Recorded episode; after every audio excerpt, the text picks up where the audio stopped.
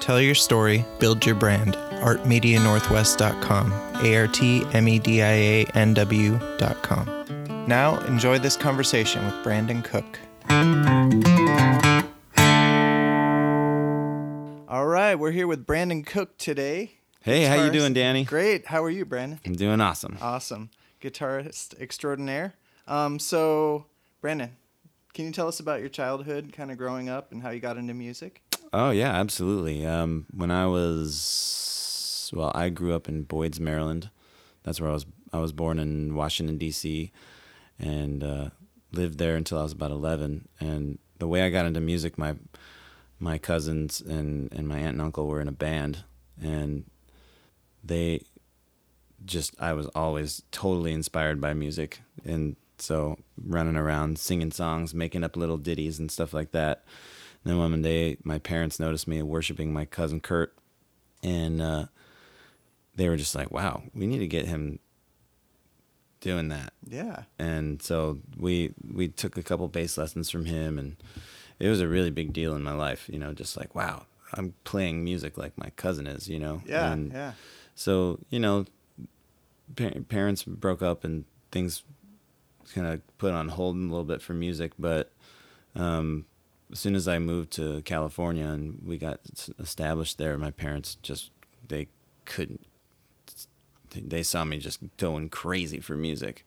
Wow. And, you know, eighties rock scene was super huge. Like, yeah. You know, I was, I mean, of course I was into like Poison and Ozzy and, you know, Megadeth and stuff like that. But once Megadeth really hit, it was like, this is what I have to do with the rest of my life. But I didn't know that's what I was thinking. Mm-hmm. It was just like, I need to play music, and my parents picked up on it really fast. Yeah. And so they got me guitar lessons in um, the end of the summer when I turned thirteen. That was my birthday present for being thirteen. Guitar and, lessons? Yep. That's and, awesome. That was a good fit for you, I think. Yeah, I've literally been playing thirty years. Wow. It's crazy. I can't believe it. So, you know, I did, um, you know, I have I have three brothers, and I was really the only one with musical um, aspirations. Yeah, or? musical aspirations, initiative. I, I immediately started trying to find people to play with, and you know, it was a little harder to find people who were really driven like I was. And even at that time, I was just like really into it, really focused. Mm-hmm. Yeah. And when some when somebody wasn't given enough, I could I could really just I'd be like, something's not right here, you know, and each time I'd find somebody who was better and better and better. And when somebody wasn't giving their all the way I was, because I was I was also into sports.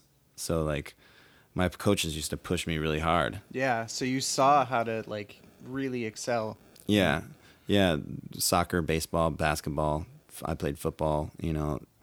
My dad used to be a race car driver, and, like... My dad was a race car driver, too. Oh, really? That's yeah. Amazing. Yeah, so I just always had this, it's in you know, this sense of like what excellence means, you know. Yeah, yeah. So uh, I've been just kind of trying to find that ever since. So having fun. Yeah, definitely. A lot of fun and a lot of bands. Can you tell us about some of the bands that you work with? Yeah, um, currently I'm like the main priority bands are um, you know like Black and Blue and Appetite for Deception. And The Loyal Order, that's my main original project right now. Okay. But um, Appetite's a Guns N' Roses tribute band, and I've worked with them for fourteen years. And the um, Black and Blue I've been with, they're, I just got back from playing a huge festival in, in Maryland called M three, and the largest audience I've ever played to. Wow. It's like, it was like eight or eight or nine thousand people. I can't remember the exact count. Somebody call in and correct me.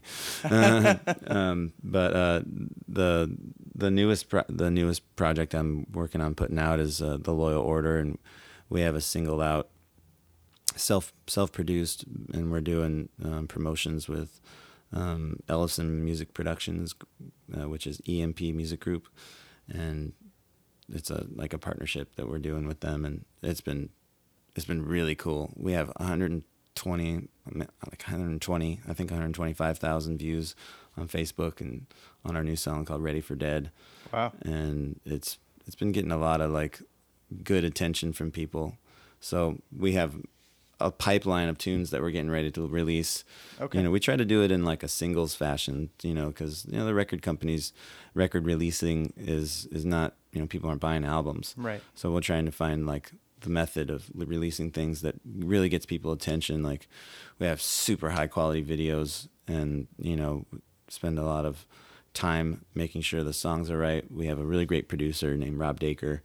And, oh, yeah. and so, his name's coming up a lot on this. oh yeah, yeah. D- Dacre's he's a real professional, man. He's yeah. he's like the highest the highest grade producer we have in Portland. You know, he really understands how to get great sounds, and not only like the great sounds, but like additional things that you do to make a record sound like international level. Right. And you know, I think that's probably the biggest thing that that I've always been aiming at, just how to make rock and roll sound like international level at where I'm at. And so, right. you know, you can go get a record deal and try to do that and, you know, lose your butt on millions and millions of dollars or whatever. But, totally. Or you can like find people you trust, like my, my songwriting partner and, you know, musical partner, Jeff Buhner.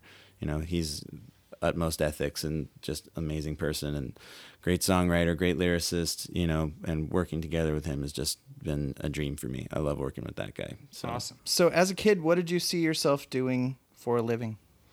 Mm, definitely this. Yeah. I mean, I, I, I can't really remember when it changed.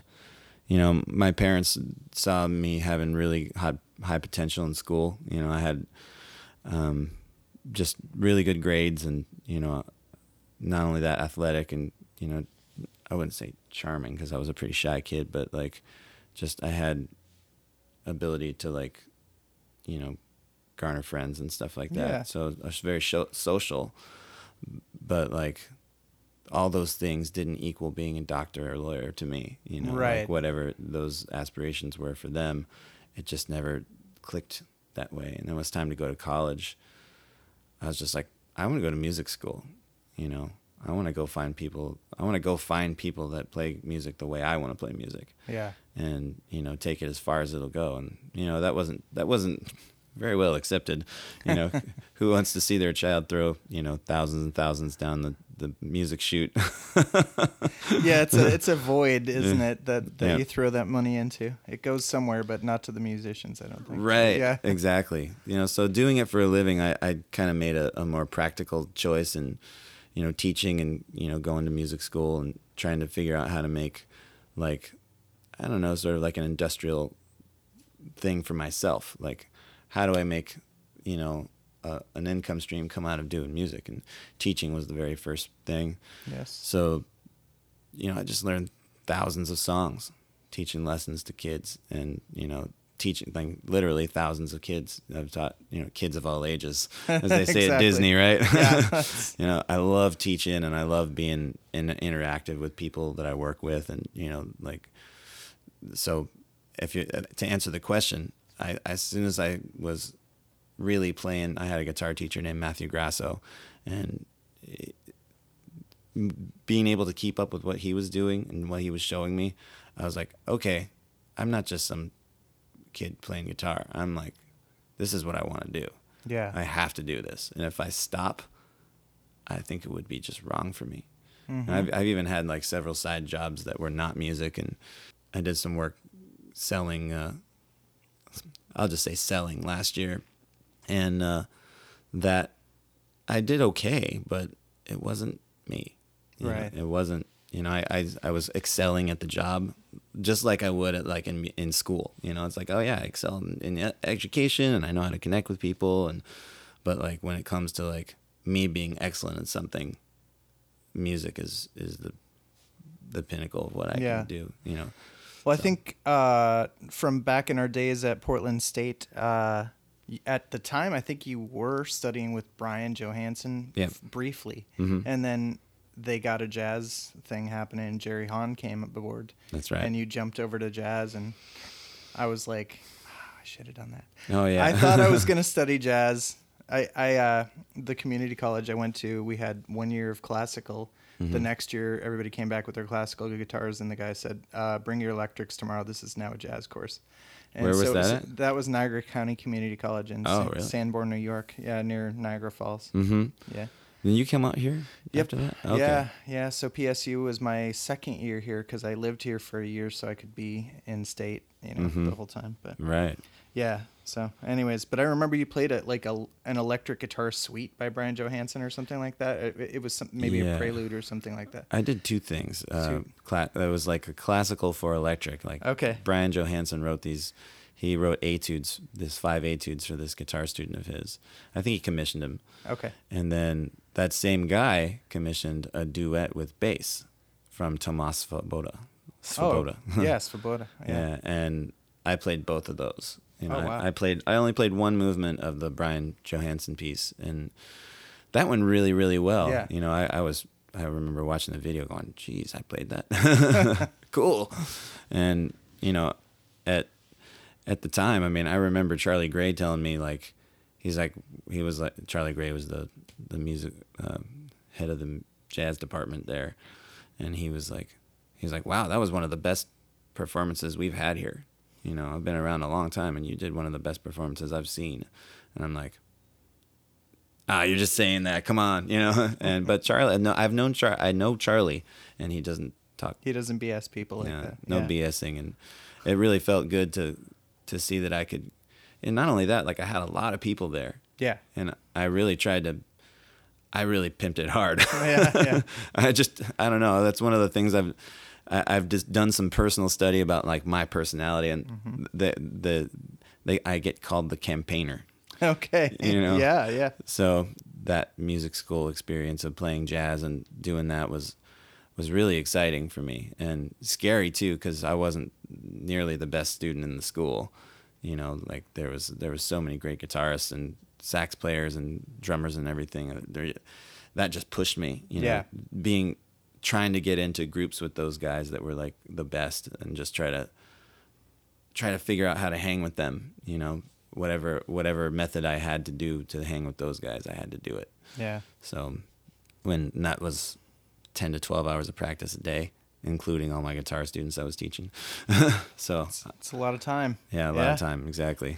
So you're with, you play with a bunch of other bands too, right? Mm-hmm. More, more casually. Do you want to mention, cause you mentioned kind of the main three, right? Oh yeah. Um, the, the, I wouldn't say they're casual, just like they're just, sorry. They were just like lower priority. You know lower, what I mean? Yeah. yeah I, I had to, I had to sort of like figure out which ones were my highest priority. That projects. Makes sense, yeah. And like the probably the next one in line is, is this band called Metamorphosis that you know we're we're working we're shopping the project to to get um, to get uh, some sort of like licensing deal for it because we uh, what we did was we took jazz songs and we made metal epic sagas out of them.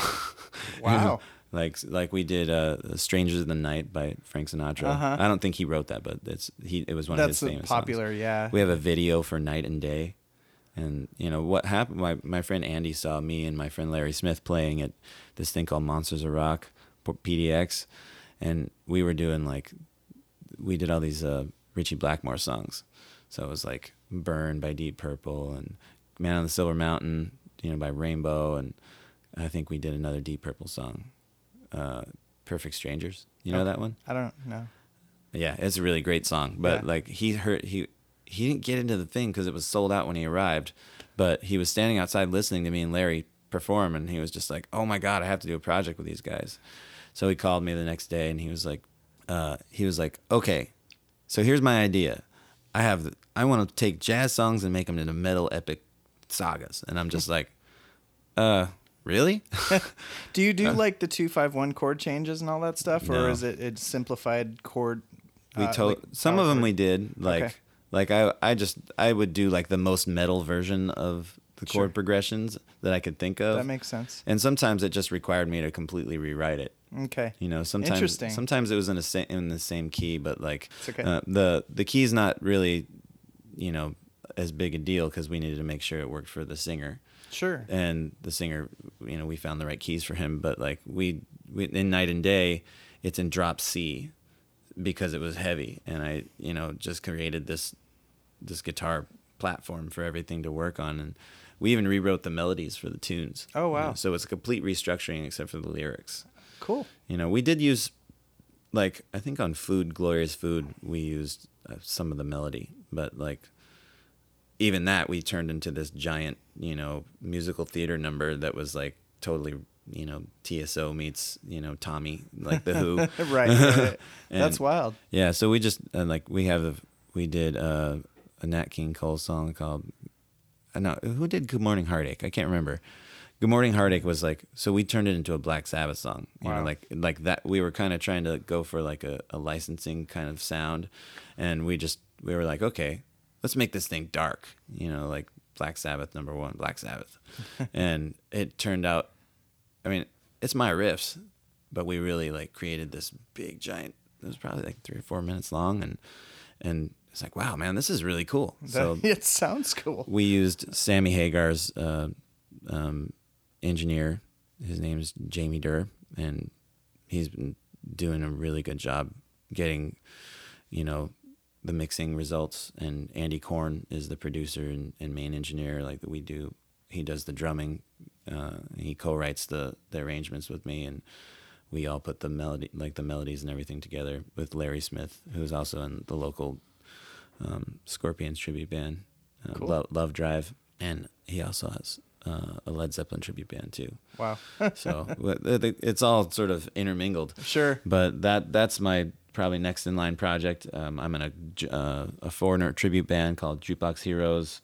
Um, I have an acoustic trio uh, that is sort of a comedy thing. Like we change the lyrics on each other and like insult each other on stage. It's fun. That's called BAM Acoustic Trio. Um, And I do, uh, I have my own original project called The State of Balance. So that's not necessarily low on the priority list. It's just, you know, solo project is harder to finance and get done than, you know, when other other people are helping out. So sure. Or doing all the finance. Yeah. So yeah. Uh, that's, it's, it's not necessarily a low priority, but it's like, it's just, it's kind of backburnered right now while I work on the projects that are really picking up steam. Yeah. And is that somewhat seasonal, or just right now it's just morphing into whatever it's going to be? What's that? Like as far as your bands go, like uh, with the tribute bands, do you play more shows in the summer, or is it? Uh... Yeah, I think most bands that I work with play more in the summer, just yeah. because there's, you know, more people out and stuff. Uh, we I do play a good bit with the Appetite for Deception during the during the fall and winter. Yeah. But spring and summer is definitely like the time, and you know it's. It's important to me to stay busy in the off season, so I do a lot of writing and, and studio work and stuff like that during that time. Yeah. So I'm always trying to like hustle and, you know, keep jobs moving forward. And um, there's this other project I've been working on lately called Invasive Species. That's like, it's a prog rock thing. That's like, it's like, I guess it's kind of like Pink Floyd from the seventies, but a little bit more Mahavishnu. Okay. You know, because we have some really great instrumentalists that we played with on it, and my my producer Paul Lamb, and also very dear friend of mine, um, he did he did he he did a very cool experiment. He invited me and um, a couple of drummers to come play with him. So he paid us and, you know, flew us in or whatever. Like I I came down from Portland to San Francisco, and we did we got into the studio and completely jammed for like two days. Wow.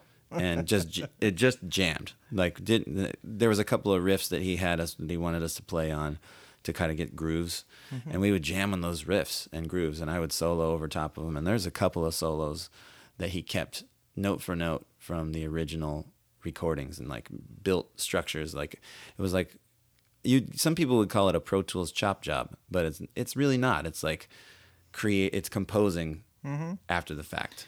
Yeah, sure. And it, it's just a really interesting process the way he goes through it, and he has got some some really sarcastic, tongue-in-cheek, socially, you know, poignant lyrics that are like just I don't know, it's, you know, to me it doesn't really like pick on any one particular side of the sp- political spectrum. It sort of like puts the mirror up to all of it. Mm. You know, it's like oh yeah, yeah. There's a lot of show to this politics thing, isn't there? You right.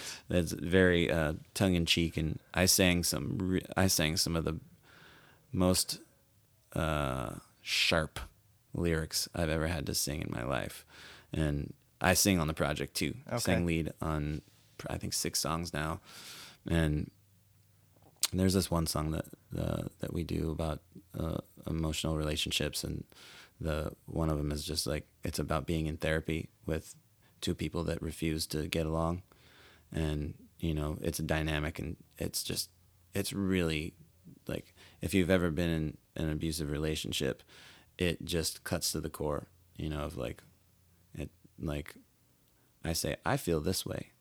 And instead of hearing what someone says to you, they go, I hear you say you don't love me, or something like that. You know, it's like, wow. Well, that's not what I said at all. Right. You know, and then you go, well, I can't ever understand you. Like, it gets to that point where it's just yeah. immediately becoming like this toxic thing. And the the songs all sort of have that deeper level thing. It's not surface. It, that that's one of the things that I like about the lyrics. It's like, they're not surface level. Right. So when I when I sing a song like that, it just really pushes me as an artist to like interpret that emotionally with my voice. And to get vulnerable with it in a way, or or yeah, or, yeah whatever the adjective yeah. is. The so it says um, the last the last line of this song goes, it says, so I'll play the system because it's easier on me, but please excuse me, dear. And all the uh, all things have their breaking point, and I hear purgatory is lovely this time of year.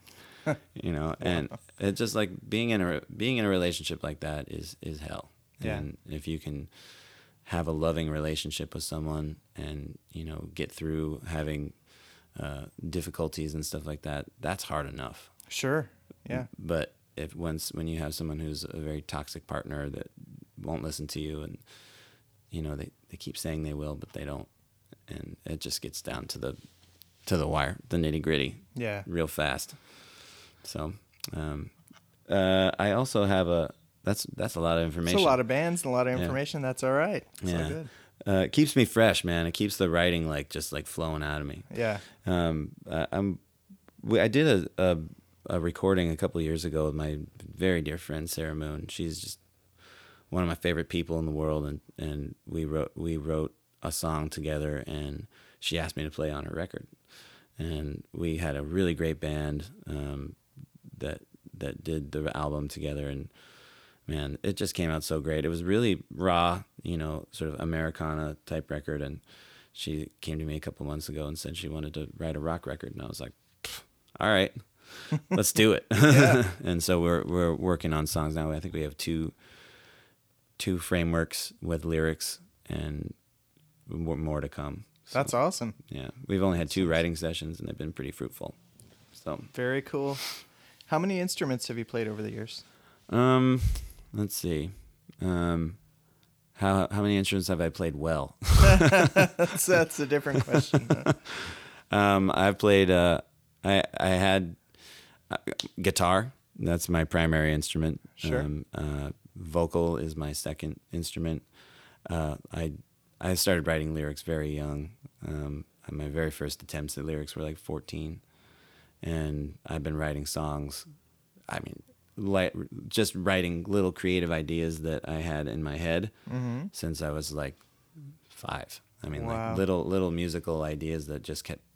I skipped down the road singing little ditties that I made up, and the. I mean, it wasn't often at that time, but like once I got a guitar, it was all the time. I was constantly making up stuff, finding little things on my guitar to like, oh, I wrote this. You know, this is cool. I dig that. You know, and. I got into my first band when I was fourteen, so I was writing ever since then. Wow. And so guitar and voice voice became sort of like a necessity, because I uh, I could sing and play at the same time. Yeah. And I didn't know I wasn't supposed to, to be able to do that. You know? You know? You didn't know those were two different skills. You just thought it went all, all went together, right? Yeah, I saw James Hetfield and Dave Mustaine doing it, so right? They were my heroes, so I was like, I could do that. And actually, I didn't even think that. I was just like, I must do that. Right. It's like, I have to sing and play at the same time. So I tried to start figuring that out at really, really young. Yeah. And, you know, Max Cavalera from from from uh, Sepultura was like a really huge influence on me with that, too. I remember reading an interview with him that said he couldn't, he was, it was so ingrained in him to play and sing at the same time that he couldn't do it on his first session without doing that. Oh, wow. Yeah, because you record the guitars and vocals separately. Yeah, and they were like, they were like, dude, you have to do it without the guitar, and he's because it gets in the microphone. And he's like, I can't do it, you know. This is how I know the songs. Wow, wow, that's and amazing. So I that that was like, yeah, that's me, you know. Yeah. And so for a long time, I, I had my own band and and wrote lyrics, sang, and played guitar. And when I got to Oregon, that kind of music was sort of like going out of phase, so I had to learn how to play differently, and they wanted to have a singer that was more, you know, like a singer, mm. and I was more of a barker at the time. Okay. Even though I could sing harmony, I didn't realize I could do it. I didn't, like, again, like I said, I didn't know I wasn't supposed to be able to do that without lessons, but I could sing harmony as long as I can remember. So, um, I, yeah, like just being, someone sings something and I go, yeah, like this, you know, and they're like, what are you doing? And I'm like, I don't know, you know, and then one day somebody told me I was doing harmonies, and I'm like, oh, that's what that is, you know? So I don't necessarily think I was good at it, but that's what I was just doing. You could hear it, though. Yeah. Well, yeah, that's cool. I was probably terrible at it, but uh-huh. I just remember doing it. So, and then I could hear when someone was doing it wrong. Yeah. I was like, that's not how it goes. It goes like this, you know? So, I mean, I didn't try to be a jerk about it, but I was fourteen or, or when I was sixteen when I was figuring out how that this thing was happening sure. for me. So, but, so... guitar, voice, and then I started out on bass when I was eight. Okay. So that that that I play bass on. I played bass on three folding records now. So okay, uh, I've gotten to be pretty good at bass. I love playing bass, and it's a. I'm surrounded by really good bass players, so it like. If I suck, it's gonna be like, dude, that bass playing's terrible. Uh, you sound like you play like you sound like you play like a guitar. Yeah, you know, that that's that's the common oh, one. Oh yeah, yeah. You need to stop playing bass like a guitar player. And I'm just like, oh yeah, whatever. So and then also, you know, I studied piano in school because that's what you had to do. Right. So I don't consider myself a piano player at all, but I do have fun with it. Yeah, I like writing on piano too. Yeah. Um, how would you describe yourself? Hmm. Well. Um. The, the, I am, uh, I would say, empathic. Um, I think I, I feel the emotions of others, and um, I definitely like try to feel. Um, I'm a father, you know. Um, that's one of the things that I'm best at in this planet. You know, like as much time as I've spent studying music, I spent uh, equally or maybe more time actually studying being a dad. You know, playing music, you, you do your studies and then you play. You know, you have to study and be a dad at the same time the whole time, I think, you know, mm-hmm. if you're going to be really good at that. So, like, um, I'm intellectual and want to understand, you know, what it is that I'm going around. So, like, the intellectual empath, you know, feeling thing definitely conflicts. So it's like sometimes you understand something intellectually and you have to figure out how to connect that emotionally. And, yeah. And that can cause great anxiety sometimes. Sure. So, um, like, wow, you know, I think observer is is something I am. You know, I really observe things very powerfully. You know, and if I don't understand it, I look deeper. You know, if I have if I have a challenge before me, I always dig. You know, as far as I can into it to really, really understand it. There are certain things I get, you know, lazy about, but. With music, it just music and fatherhood and, you know, relationships and stuff like that. I, I never give myself a, um, a pass. There's no excuses, you know? So if I, it's like, if I can understand this intellectually, I can emotionally understand this too. So, um, I, I guess there's sort of like a scientist side of myself as well. And, uh, wanna, wanna understand things beyond my current understanding. So, um, yeah, I def- uh, do you have any questions about that? I'm not. I don't want to talk myself into a corner. I no, just, no. If I describe myself, you know, like I'm really like sur- always surging for information and surging for like new feelings and experiences and understanding like the things that are before me. Mm-hmm. And if I if I can't understand it, that's really hard on me. But like at the same time, I have learned to let things go, you know, when they don't, when they don't work. It's like, okay, this is something I don't understand, and I'm asking for help on this, and no one's helping me, so that's okay. I can make this not my responsibility. So, you know, you can let go yeah. sometimes. Yeah. Yeah. It didn't, it didn't used to be that way. It's but, yeah. It's a tough one to figure out, I think, for a lot of people. Yeah. I yeah. agreed. And you know, I, I, I want it, I want it to be, I'm always just trying to like learn new things. I can't, I can't even like so many new things all the time too. Well, it sounds like with all the bands that you're working with and, you yeah. know, current and future projects and mm-hmm. stuff like that, it's like you, you got a real full plate and yeah. being a parent, you know? Yep. That's yeah. I, I just, the, especially with music, it's, it, it's so interesting to play with different people. And I've never been the kind of person that's like, this is my band and this is my only band. And this is the only band I'll ever play in. And I'll always be in this band like Metallica, you right. know, like they're, Three, you know, three of those guys have been in the band since nineteen eighty-three, and that's what they do. Period. Mm-hmm. I'm Metallica. I'm in Metallica, and that's and we are Metallica. And you know, I can do that, but I've never had anything go that like screaming successfully. Sure. You know, so it's like, okay, there's the practical side where you have to like make money and do stuff. So you can put all this, you know, passionate energy into something and. You know, if you don't get money in return, you have to do something else. Yeah. And you can keep that going and keep it going and keep it going and keep it going because it doesn't, there's nothing, no, nothing necessitating stopping that. But at the same time, you got to make the money. Yeah. Well, so, it's time and energy that goes into everything that you do as well. So, mm-hmm.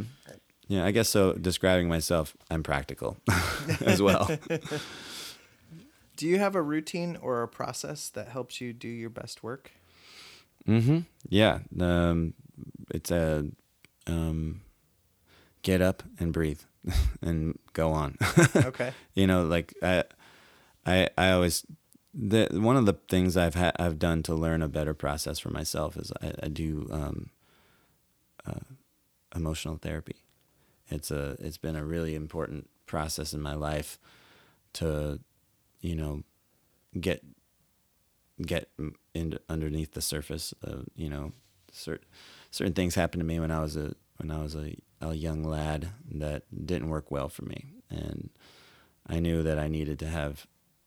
I, I went through my first divorce when I was when I was thirty-five, so, or my only divorce really. But um, and I wanted to I wanted to be a better dad. You know, I want I knew I was being a good father at the time, but there's some things happened during that time that it just struck me that I needed to do more, and. Um, sort of like that moment of clarity that alcoholics go through, a moment of clarity that I needed to be more there for myself and, you know, uh, make sure that I was taken care of and that my heart was protected. And, you know, I was, I was always very good at getting things for other people. Anything that anybody desired, I'd figure out how to get it for them, you know, like, I mean, I couldn't get them like millions of dollars or whatever, but I could get them all kinds of other stuff, you know, and always through ethical, legal, No, it, it just was like, so at the end of that marriage, I just felt really depleted and I wanted to be more, you know, it sounds selfish to say, but I wanted to get things more for me, you know, yeah. you know, my music has been like during that time period, it, it did okay. But since that time when I really started focusing on what I want in this life and, you know, my ex-wife's a wonderful person. We just we weren't really compatible, and I needed something for me that was went so far beyond what I was getting at the time that I wasn't able to get it any other way, right? And then to leave, so I just um, went for that. And at the time, I started. I asked my I asked the uh, the guy who was doing our mediation. I was like, "What am I doing wrong? I need to figure something out here. Something's not right." Mm. And he said, "I want you to look, check out these books." And he gave me some books like about Gestalt therapy. And, and I was like, Gestalt, okay, that's interesting. So I did some re- research on it and I found a Gestalt therapist that I've been working with ever since, since two thousand eleven. And he is just one of the most brilliant people I've ever known. And um, he's become probably more of a coach than he is like a therapist, but I mean, we still work on that stuff too. Sure. You know, just ways to like, you know, think about things that are more healthy. And, you know, I'm, I do my best to, to make my best decisions in my life. And sometimes I, you know, sometimes I need a lot of advice because, you know, music is a business and stuff like that. It's, it's complicated.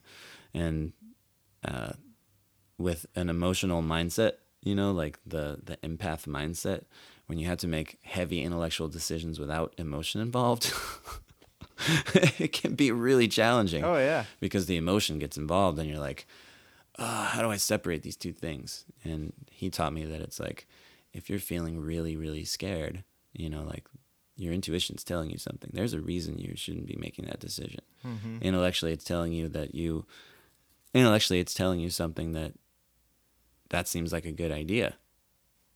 But somewhere in your feeling, you're picking up vibrations big time that something's not right.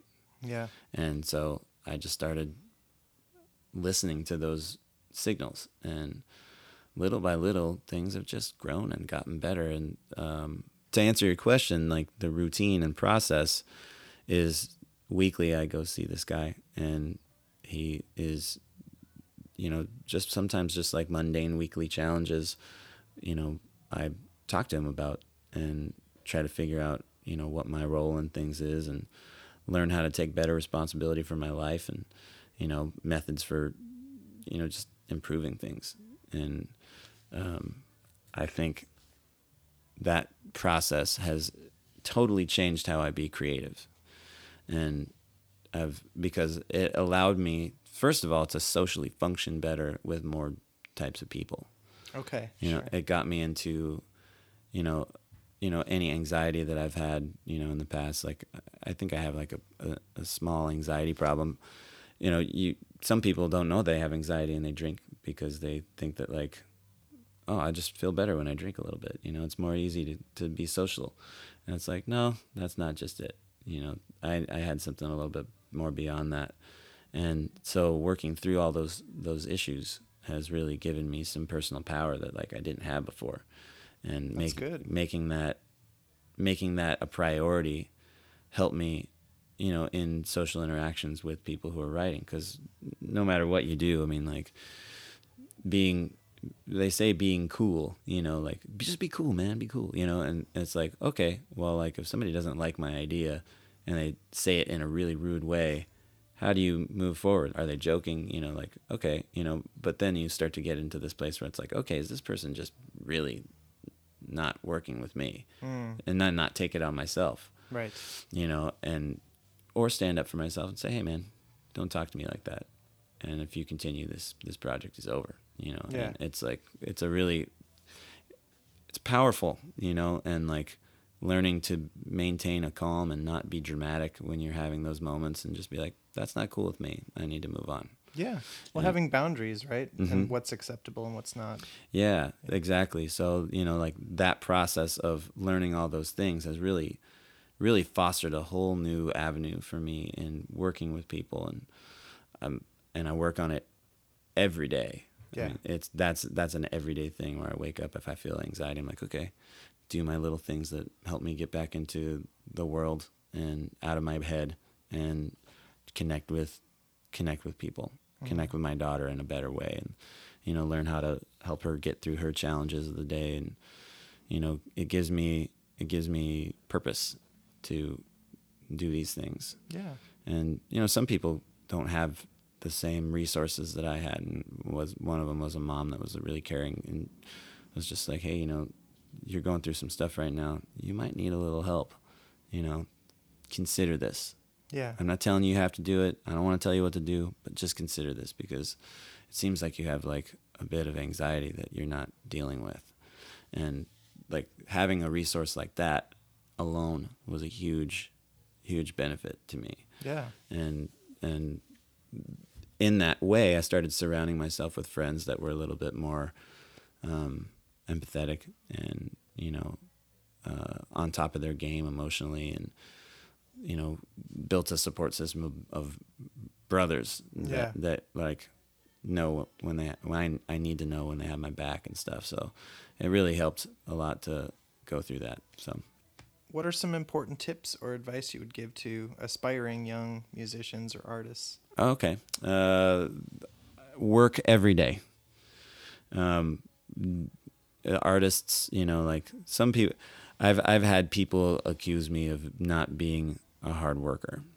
And to those people, um, sorry, I have one finger for you. No, uh, seriously, like, but work every day, you know, like yeah. if you're going to be, if you're not actually at a job doing work for someone else or for yourself, pick up your guitar and play, write, fill your phone with all kinds of ideas, you know, fill your, fill your recording devices with everything that you can think of. Fill, I mean, I have like fifteen journals laying around of like, you know, brain spew, you know, stream of consciousness writing and lyrics and fragments of poems, one-liners, you know, jokes, anything I can think of to just like keep track of. I do that. Yeah. So if you're going to be an artist or like a guitar teacher, keep track of all your ideas, you know, like, you know, figure out sayings that help your students learn better, you know, do those things that like really foster other people's lives too. Mm-hmm. You know, like if I if I had one bit of advice for you, if you're an alcoholic or you have severe anxiety, if maybe you're not even sure why you don't have like good social relationships with people, you know, or you find yourself in emotion, emotionally abusive relationships with men and women, you know, or L G B T Q, whatever, uh, any place that you find yourself in those, do everything you can to get with healthy, safe people. And do you will do your best work no matter what, you know, if you're yeah. with those people. And um, everything, you know, the best advice I can give is like, you know, do the things that make your heart safe. And like, if that's writing metal songs with a country singer, do that. You know, if it's writing, you know, reggae songs with, you know, Britney Spears, do that. You know, it, whatever it is that you can do to make yourself feel joyous. And I, I spent a lot of time playing music that made other people happy. You know, like I went, part of the reason I, I studied jazz so intensely is because I wanted to make myself the best possible whatever other people wanted me to be, mm. musician. Yeah. You know, and as I got, and even though I love jazz now, you know, at the time it was really hard for me to play because I just didn't have that experience. And, and in the interim between then and now, I really just spent a lot of time deciding, sitting with myself going, what do I really love? Mm-hmm. What do I really, really, really, really love?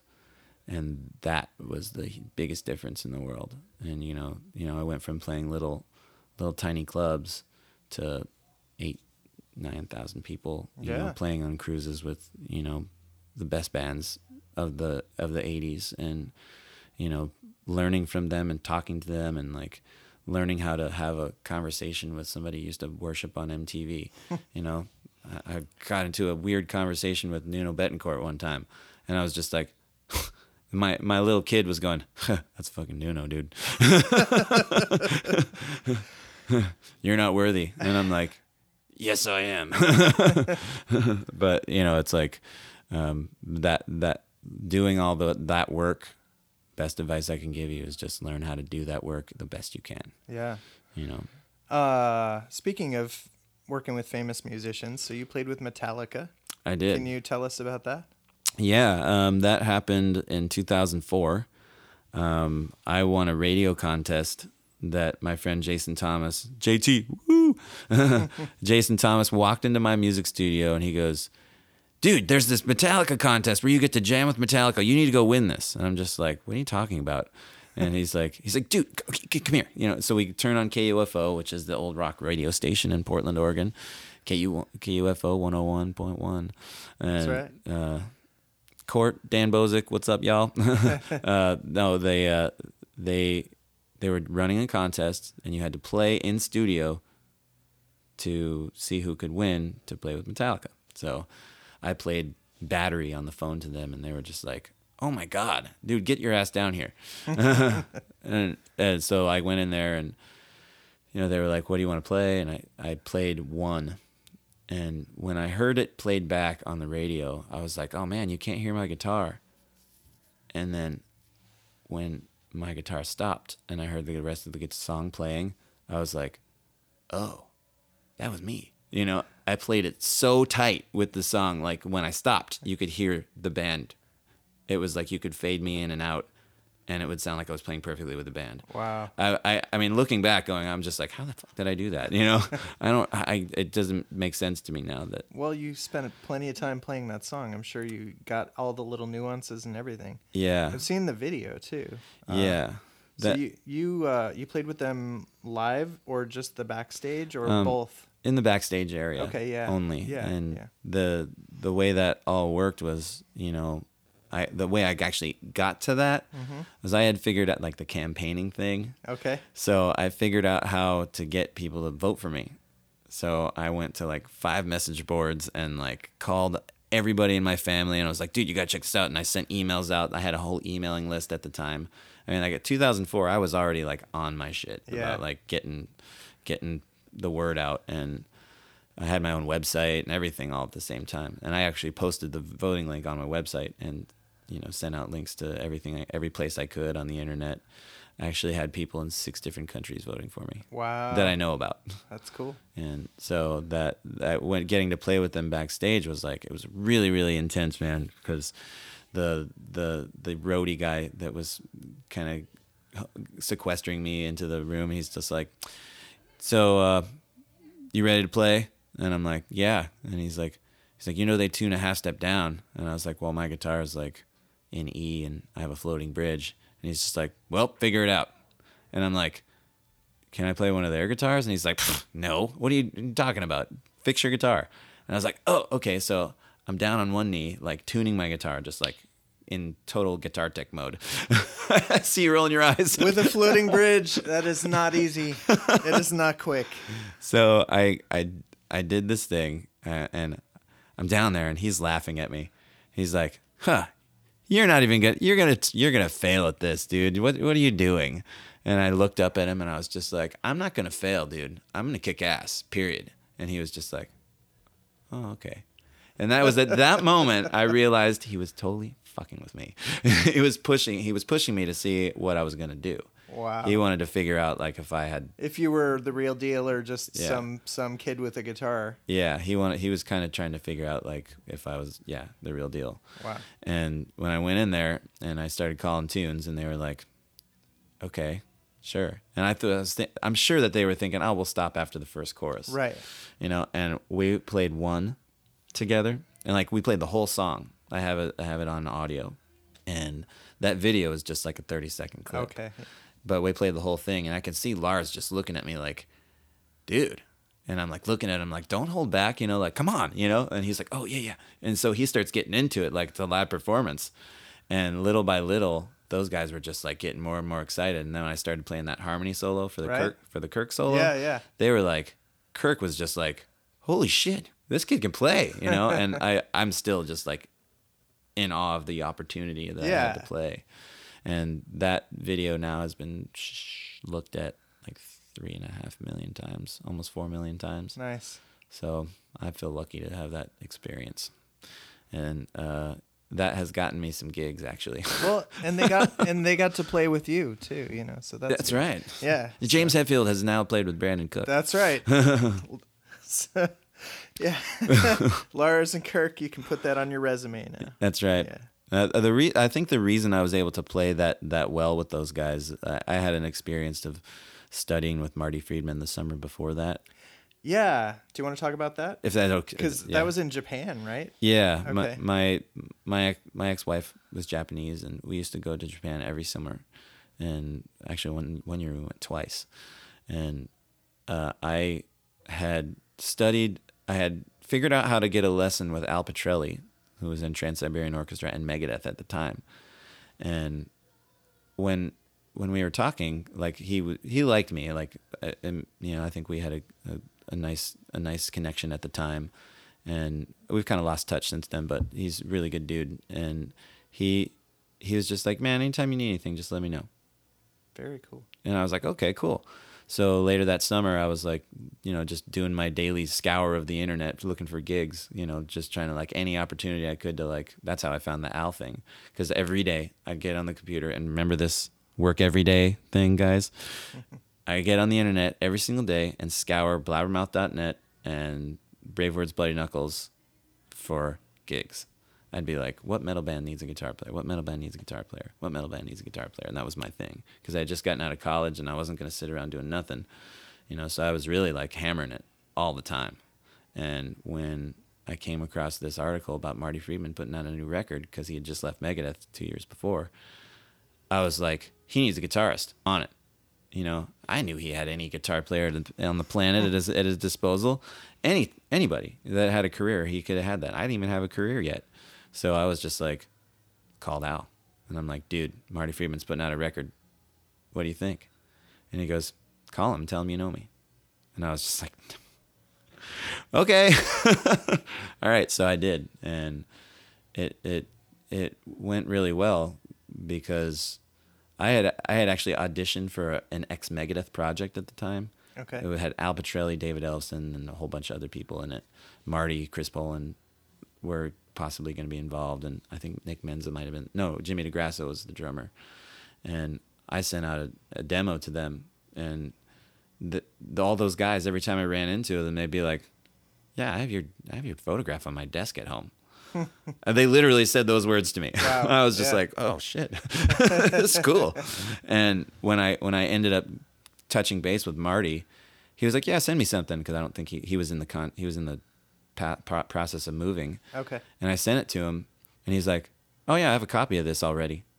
I've heard you play. You're good. And I was like, what?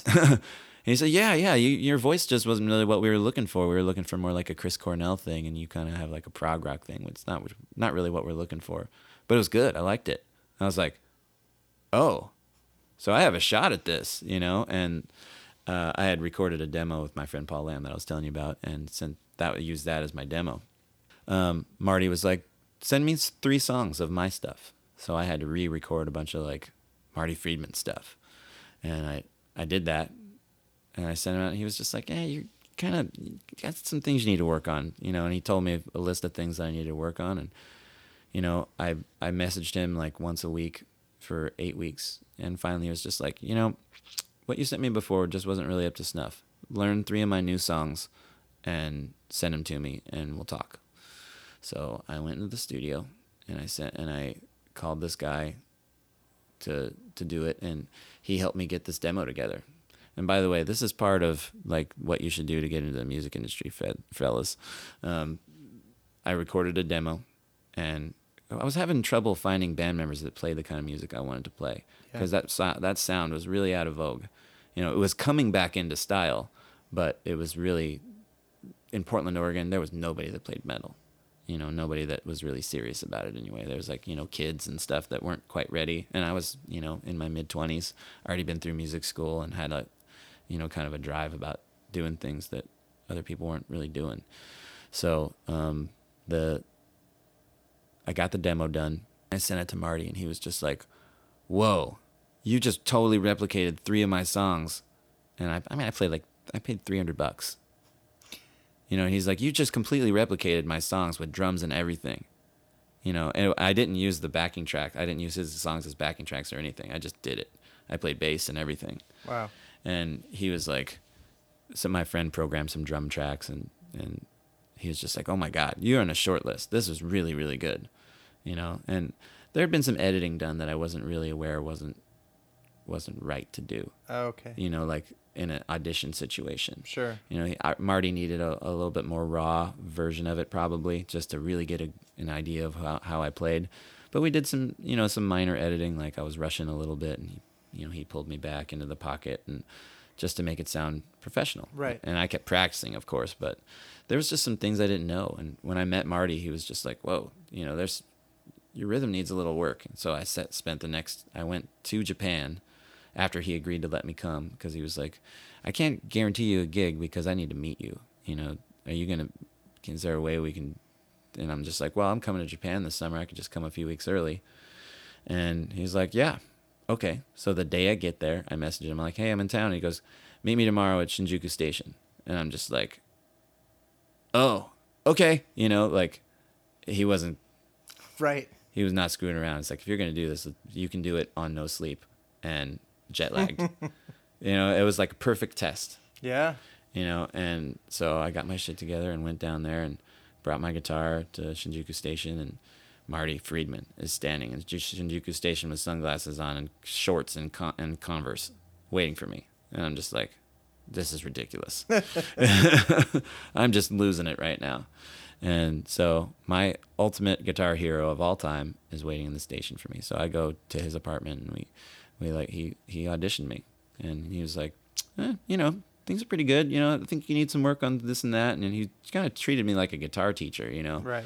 And I think he was soft-shoeing me a little bit just because he didn't know me and didn't know what my reaction would be. And so the next time I went there um, to meet him, it was a few weeks later, and I was in Japan for most of the summer. I mean, I think it was like eight weeks. And it was about, it was about three weeks later, and my mom was just like, you need to tell him that you need you want this job. She's like busting my balls, like, you need to tell him what you what you want. And so I called him and I was like, hey man, you know, I really want a job with you. I want to try this again.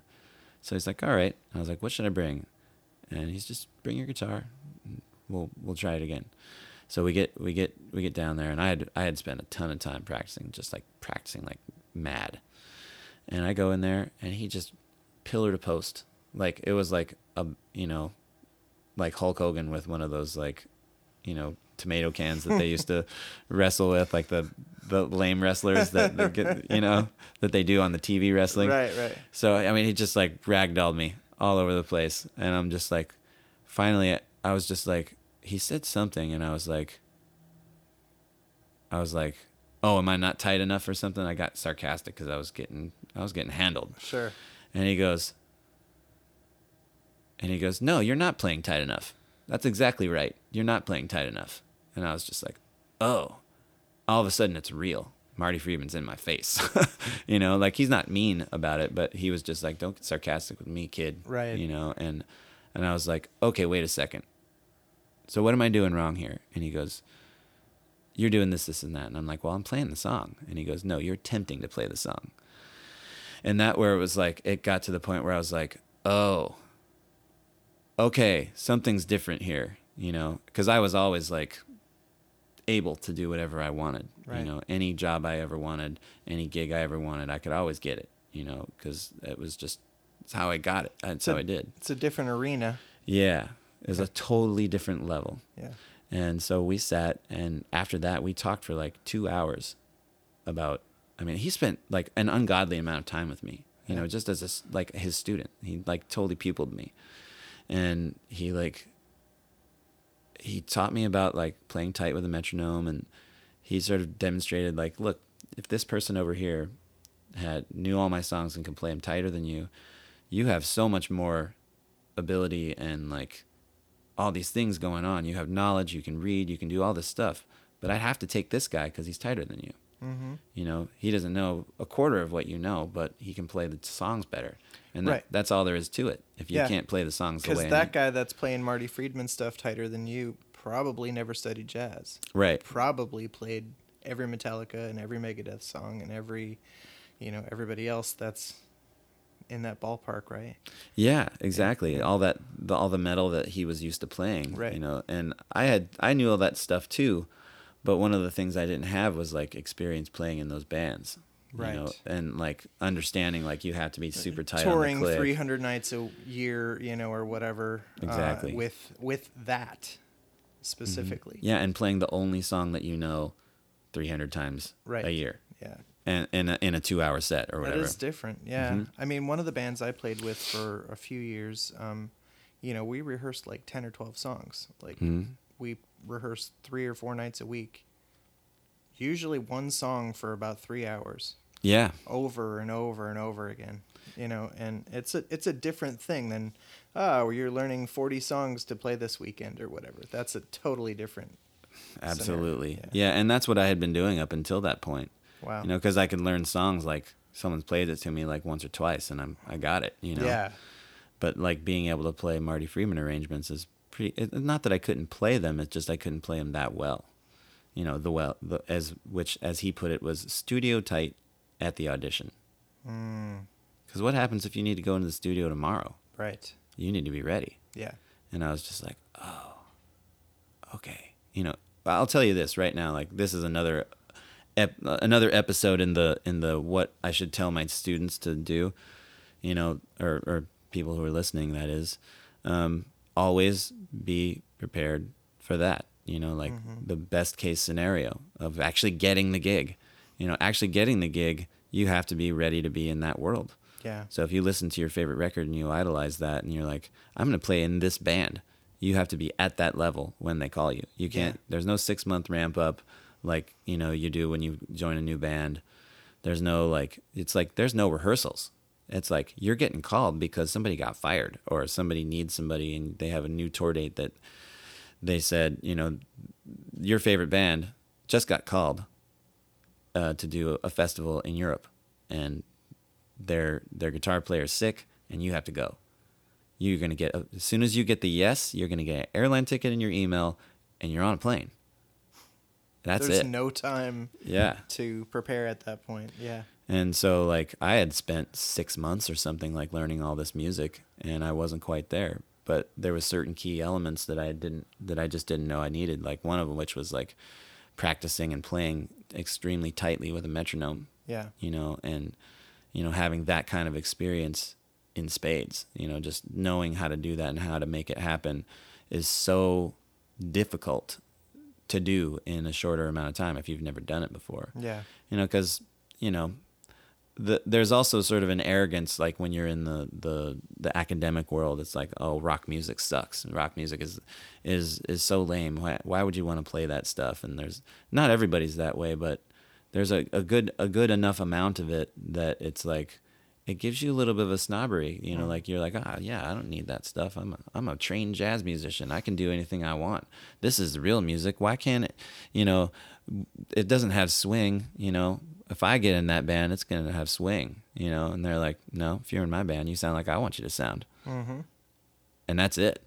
You yeah. know, like there's no discussing it. This is the artist. You make yourself sound like them.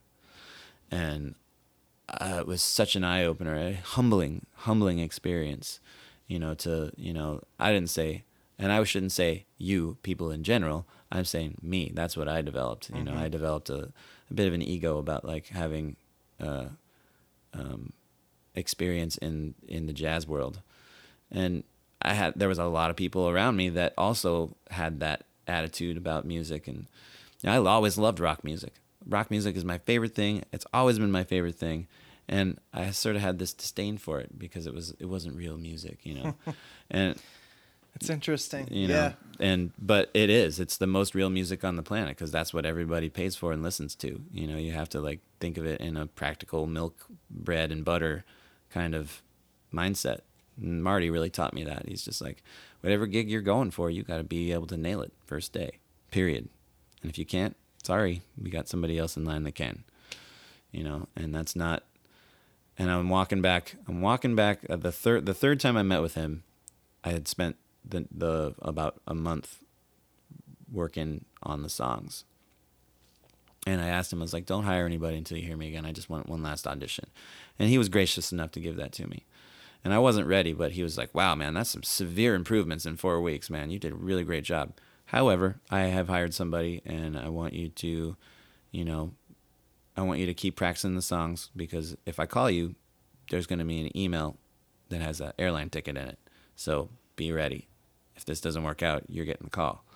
And I was like, okay, you know, and, you know, Marty and I lost touch over the years when we've reconnected a little bit and my friend Jordan Ziff's in his band and just a really amazing band. And, you know, it, I grew me, grew me into a different direction and like, I found all kinds of different things to do when I didn't get the job, you sure. know, but like it, it made me, that is like the lesson of a lifetime, you know, like it's like a, a martial artist getting to study with Bruce Lee, you know, it, yeah, you know, it's yeah. such an unbelievable experience for me to have, you know, my, my hero. And he had, it wasn't like his, my hero. And he like, didn't have anything to say. He just kicked my ass. Right. He had immense amounts of, of education to give me and, you know, show me in the the field of music that I wanted to be in. It wasn't like Whiplash.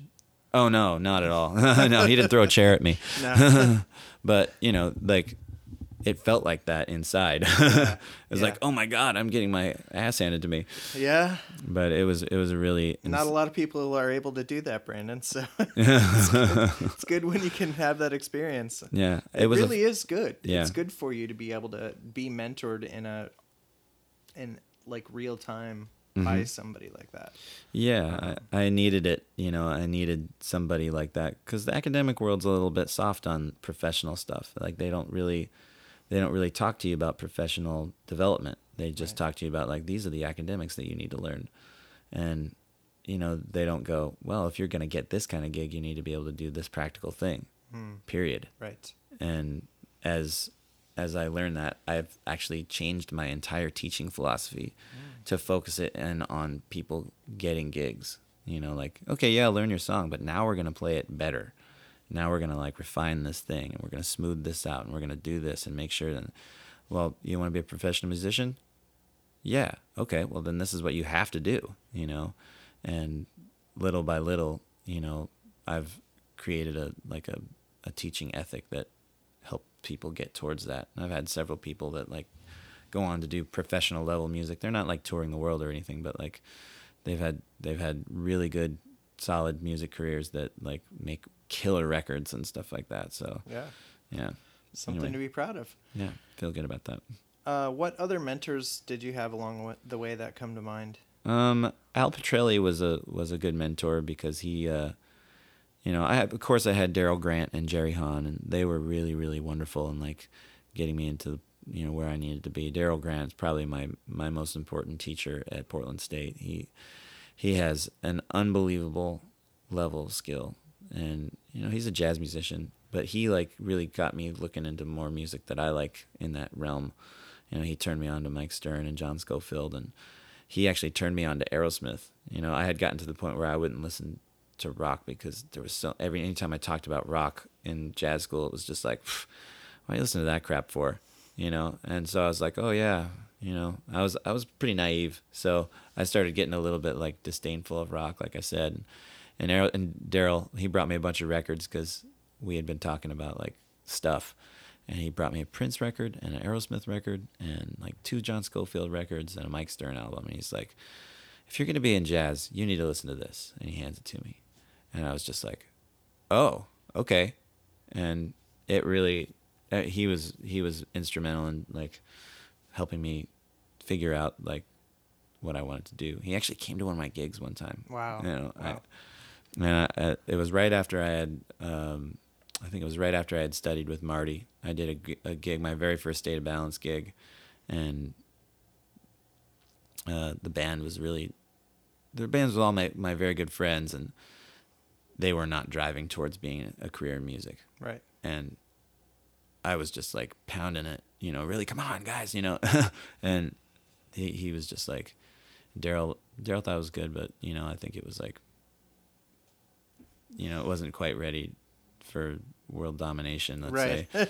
And uh, so, like, Daryl's a good one. Like, Al Pitrelli, he really helped me out with, like, dealing with some of that stuff. You know, he was a really, really instrumental in, like, helping me sort of bridge the gap between academics and and real music. Yeah, that's another part of studying music is that there is a there is a gap between, yeah. like, what you do live and what you do in the real world versus... What, what your textbooks say.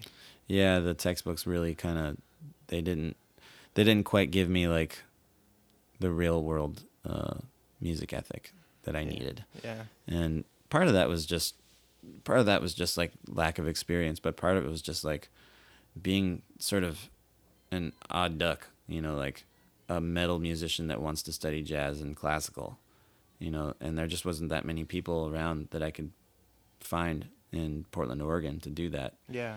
You know, and try to, and I did end up finding some people like my friend Patrick Yaden and um, the guys in this band called Rust, The Rust. And we, uh, we really like had a good thing going. I, I learned, we got this cover gig at the last second and I like learned all these classic rock solos by like, you know, Lou Cotter and, you know, Neil Sean and stuff like that. And I learned them really fast and they were just like, wow, man, you learn those solos super fast. I'm like, yeah, well, you know, that's what that's I do. That's what you do. That's what I do. and, and, but uh, the they they ended up being sort of like the next phase, you know. It's like, well, you're writing all those songs, dude, and they don't really do what we want to do, so, like, make your own record. And I was like, okay. So, I mean, Paul Lamb, my producer at the time, he was he helped me kind of get to the next level of what I was doing. Um, I think, you know, like, the Appetite for Deception was, like, the best internship I've ever had. You know, we got, I, I, w- I played with Chris Caffrey for a little while, and that, uh, who was in Trans-Siberian Orchestra and Sabotage. And that didn't go very well. You know, I think we just had conflicting personalities, and it didn't really, like, didn't work for me. And also, you know, he, he, I was having a kid at the time, and it was a, it was big pressure on me. And he just kind of was like, dude, you can't do this both. You know, you have to, either have to choose dad or choose this. And I can't let you choose this, you know, go home and be a dad, and we'll reconnect somewhere down the road. And part of that was an excuse just because our com- our personality was conflicting. But at the same time, I, I respect the guy. He's he's an amazing musician, and uh, I'll never, ever say a bad word about him. You know, he's just a, he's an amazing musician, a great player.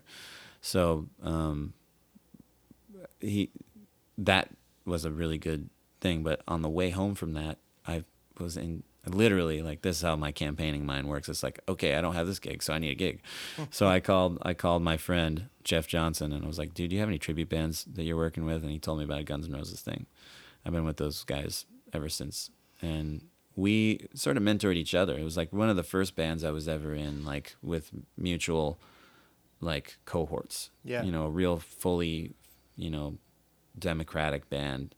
Everybody was pretty much at the same level of, like, development. Mike had made several, Mike Killian, my guitar player, he'd made several records and worked with some really good bands. And um, my singer Mark, he was he was a good singer already, and just, I think we all needed to figure out how to get to that professional level. Mm-hmm. And um, we ended up finding a drummer named Andrew Green, and um, subsequently, uh, after my buddy Jeremy Walker left, we got um, John Michael Farley. And that lineup that was formed in, like, two thousand ten, it was five years later. It took five years to kind of get to the point where we were, like, really smoking professional band. And, you know, we, that in itself was a mentorship. You know, like, we all mentored each other. We kicked each other's asses.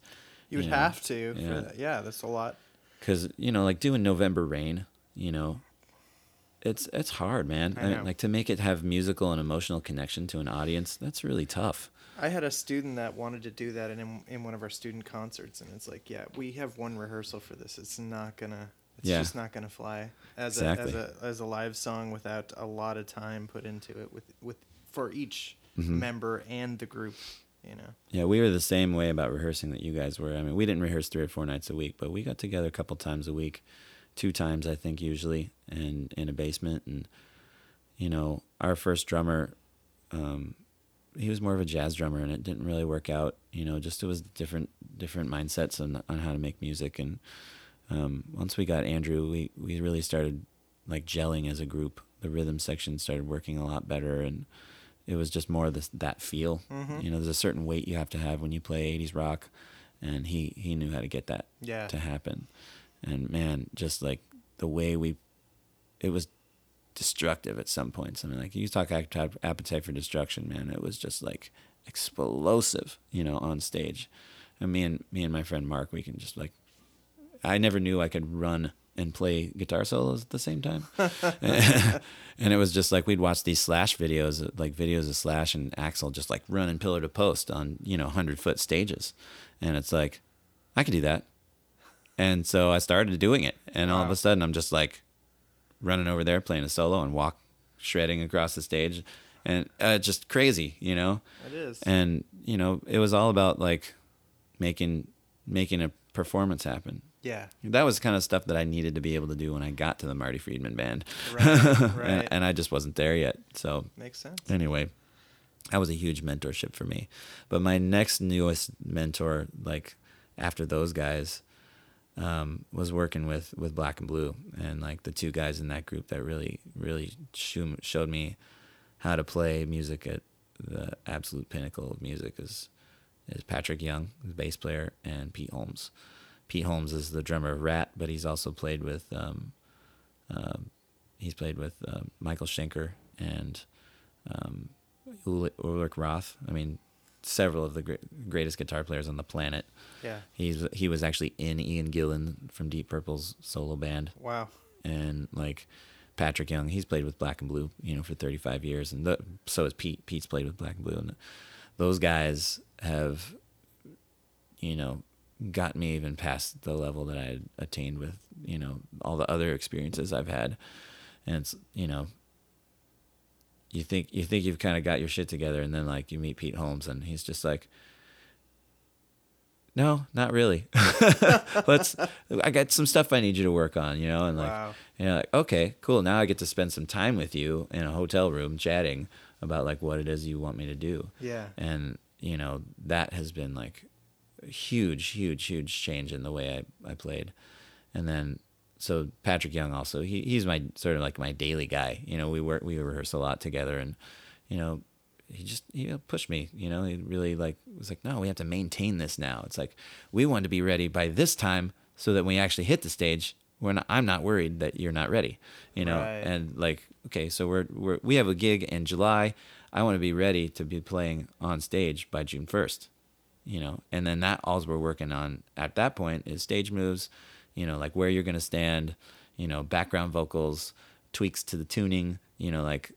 Oh, by the way, can you do that with a uh uh instead of a uh uh uh? You know, right, right. The the little detail work that you have to do for like months before you're ready for that full swing st- stage show. Wow. And uh, so that like all that detail work between those two guys, you know, really pushed me for like working with Rob Dacre and Jeff Buhner. And I mean, I should even before I even get to them, like uh, there's a woman named Delana. Who is uh, she? She's a South African artist who lives in Holland currently, and Delana was on Rockstar Supernova. And Jeff Buhner, my my songwriting partner, he actually got us hooked up with her to do some shows, and she really was instrumental in making me see that I was as good as I could be. You know, like she was like she saw something in me when we first met, and she'd get irritated with me. She's just like. And I realized finally why she was getting irritated with me a couple of years later. It's like sitting there, and we had this gig, and she wasn't irritated with me at this particular gig. She was just kind of like, "What the hell, man?" And I'm like, "Come on, you go, you go." Whoever it was, she was bitching at, and it's okay, you know, because it was important. And what I'm getting to is like I had this epiphany.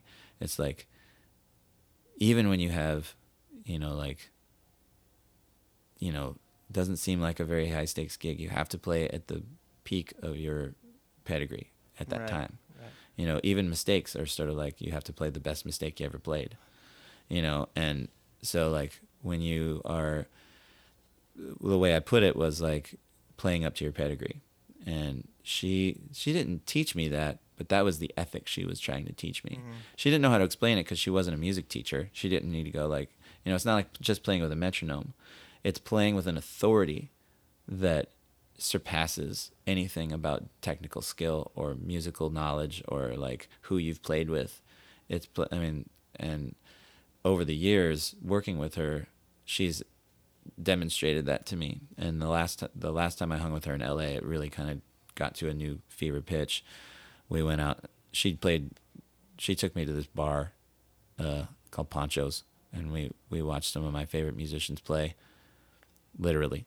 I mean, like, this guy, Joe Travers, played with Dweezil Zappa and Joe Satriani, and I'm just like, yeah, I know him. And she's like, well, you're going to play with him. I'm going to tell them that you're awesome and you're going to play with him. And I was like, you know, Eric Dover from Jellyfish, and he played with Slash. Wow. I, I got to play Sweet Child of Mine with that guy. Wow. So he's singing perfect Sweet Child of Mine at concert pitch, not half step down. Wow. And, like, I know Joe Travers didn't know the song. He probably played it a few times, but, like, he played it better than I've ever played it. Wow. And, like, we had a, a guitar player named Walter Eno playing, and uh, he he's a really great keyboard player who plays with, like, the Babies and stuff like that. And this other dude, um, his name's Coco Powell, and he plays with Edgar Winter.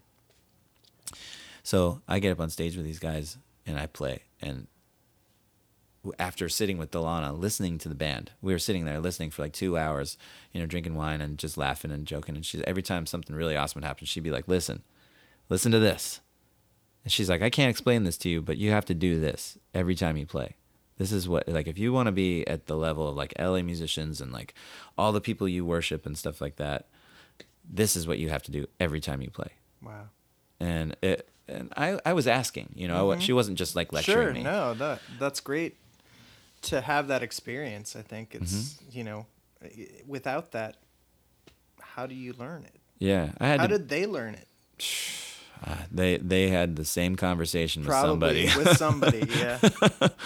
And I just really wanted to be, I wanted to be able to have that level at all times. And now I'm sort of trying to, you know, like implement that with other things that I'm doing. And it's hard, you know, yeah. because like people think that you're criticizing me or you don't like them because you say like, oh, hey, check this out, you know.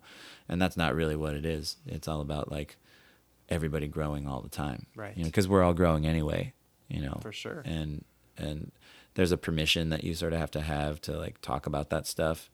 Because it's a vulnerable place to be. You know, we put, musicians especially, we put everything we have into doing this because you don't get, it's not for pay, you know. But to sure. to really super entertain people, like when we were sitting in that bar, literally it's called Ponchos. People are sitting around eating chips and salsa and burritos. It's it's it's it's a taco bar. Right. It costs like, it's twelve dollars for a glass of whiskey, but you know, it's like, it's still just a taco bar. Right. And these guys are playing the best music you've ever heard because they're not on tour with Satriani or Edgar Winter. They're right. just like, oh, it's my weekend gig, you know? But every other time you see them, they're on three hundred dates a year and they got to do something when they're not yeah. working. They got to keep the chops up. Keep the chops up. Yeah. So like that mentorship that I've had with Delana over the last five years, six years since two thousand twelve, you know, she's she's always kept, you know, me in her thoughts, and she's always been really sweet to me. And like, you know, like there's been times when I did some stupid stuff and like she got pissed at me and that stuff. But I, I kind of look back and took responsibility for like how I acted or how I didn't play what I needed to play.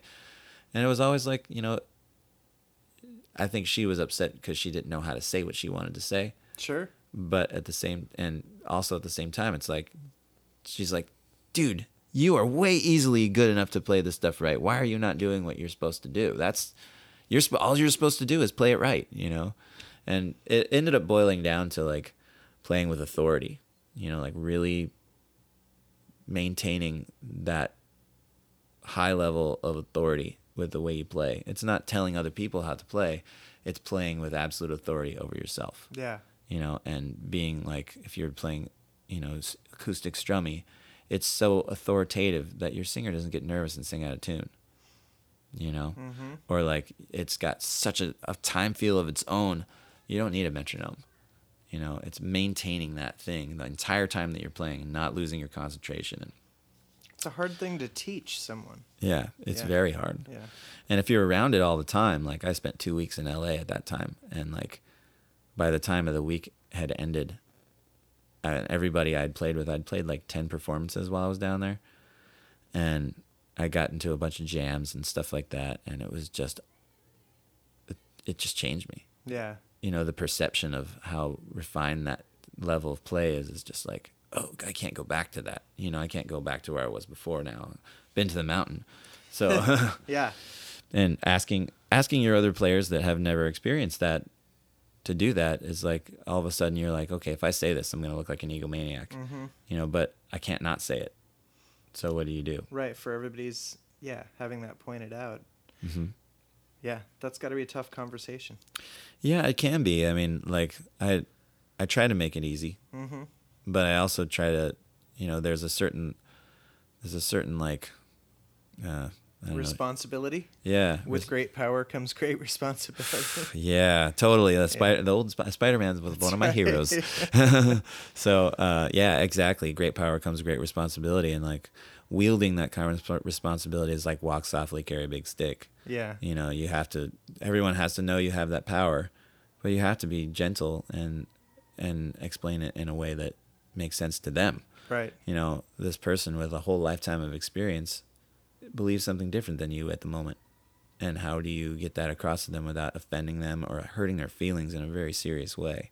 Yeah. You know, and that's really difficult. So um you know, I mean, some people are like they they let, you know, water off a duck's back, but at the same time you don't know if they've taken it personally, right? You know, and it's, for me, it's never personal. It's more about the music. But at the same time, you can still look like a dick no matter how soft you say it, you know? And that's, that's just the challenge of being, you know, who I am. Well, like we've talked about the different levels of things, right? You know, yeah. If you're playing an acoustic, you know, thing at the pizza place down the road, it's, it's not the same level as when you're doing pro gigs or trying to get to a pro level with a group. You yeah. know? So then you need to be able to have those difficult conversations. That's why yeah. the band is professional, you know? Yeah. So, and I think that's, that's definitely, I mean, like bringing it back to earlier conversation of like my process of like learning, you know, better communication skills with my therapist and, and, you know, life coach, I guess, mm-hmm. um, learning how to have those difficult conversations without, Uh, and ultimately what I've figured out is like having those different difficult conversations, you have to be able to have them. And if the person that you're working with can't deal with it, then maybe they're not ready. Right. You know, and you know, I can't blame them. You know, it's not a personal thing. It's just like, okay, well, if you're not, if they're not ready, it's my choice to continue with this or discontinue. Mm-hmm. And what I really want to, you know, then I just, I, what I've done is like, I just refocus my energy to the projects that allow that. Yeah. And if they are allowing me or like they're seeing that I'm adding value to what they're doing, then that's where I continue. And yeah. I put I focus my energies to those things. And usually uh, usually it goes over pretty well, but when it doesn't, it's really hard because you really you really do know. I mean, it's not like you're saying I know what's best for this group, you know, but at the same time it's like you see what you see what you're doing in the past and what you can be capable of right. in the fu- in the in the current. How do you get them to there in the future? Mm-hmm. You know, and if someone's really really resistant to listening to what you have to say and believing that you're just being an egomaniac when you say it, that doesn't translate very well. So you have to. I mean, there's no translation for I'm being nice, right? Necessarily, it, you have to you have to translate it yourself. You have to be like, okay, this guy's trying. He's he's he lo- he's loving me right now. He's really attempting to love me. He's loving, trying to love this band and love this music, and he's he's trying to ask in the most polite way he can without hurting my feelings. Okay, I'm gonna go along with this, right? You know, or the converse. I see what you're trying to do here, and go fuck yourself. Right. You know? I don't know if that's okay on this podcast, but it's, yeah, yeah, we have all kinds of language. It's okay. What do you think are skills that everybody should learn? That's a good question. Um, skills everyone should learn would be like, you know, is music, is music. Everyone. Oh. But it could be music. Oh, okay. Um, skills everyone should learn. Um, I really think that communication, especially person, I'm talking about person to person, sitting next to somebody, talking communication and being able to get across your ideas uh, on, I think, these four levels, physical, emotional, intellectual, and spiritual. Okay. And really being able to get those across in a, an organic way is is paramount to anything else in life. And because if I mean, like we all live in our own little bubble. Literally, our head is like like our little calcium-based skull is our bubble. Our head, our brain is inside there, and everything that we see and hear and touch and taste and feel is all in there. That's our bubble. So how do we get out of that in a constructive way and communicate? You know, they say ninety percent or what is it, seventy percent of our communication comes through our body. Yeah. You know, non nonverbal. You know, so you could say all kinds of stuff, but if you don't say it with your body, people don't believe you. You know, and like if you can't see someone's body, you know, how can you know what they really mean sometimes with their words? So like people base all their communication off like black and white text on, on Facebook, but they're not seeing that this person's just having an anxiety attack and they need some help, you know? And so like really it doesn't connect. So like most of the communication we do, probably ninety-five percent of the communication that we do right now is not connected person to person. True. And so if you're, if you are doing anything in this life worth doing, learn to communicate person to person better and better and better every day. You know, you can be a teenager all your life if you want to. And no one, there's nobody in America that's allowed to make you be different, you know, because we have freedom of speech and freedom of choice here. But if you want to have a happy life and you want to have a functional, like, working life with your family and, and friends and business associates and stuff like that, learn to communicate on every level that you can. Physical body language is a huge part of it. Like, if you if you have like like an imposing, intimidating body language that like makes everybody feel uncomfortable around you because you're like twitchy and like aggressive with your body language, people are gonna feel like weird. Yeah. But, you know, people can feel that way even if you're just bigger than them. So some of that's on them. And that's part of communication, like realizing what's you and what's them. Right. You know, like, so like if I had like a skill that I would want, you know, my daughter to learn, uh, is learn how to communicate in a way that makes sense to the person you're talking to. And that, that requires a lot of empathy and, and compassion. Yeah. You know, really understanding that I'm not the only person in this room and I'm not the only person that is making a decision at this time. Somebody else is making a decision too. Yeah. And in fact, eight billion other people on this planet are making different decisions based on micronomic differences of perspective. Um, and we all have to survive, you know? And it's really, that's really hard to think of, you know? It is, yeah. And so what, I think that like making, making connection with just like me and you talking, you know, yeah. like, is like, is like, that's one more way to, to spread healthy communication. I mean, not not just healthy, I mean like functional, effective communication, you know, healthy. I mean, I think healthy is functional and effective. True. True. But it also takes a lot of effort too. You know, if you're like, if you're, if you don't put the effort into communicating well, you're not going to get a good response.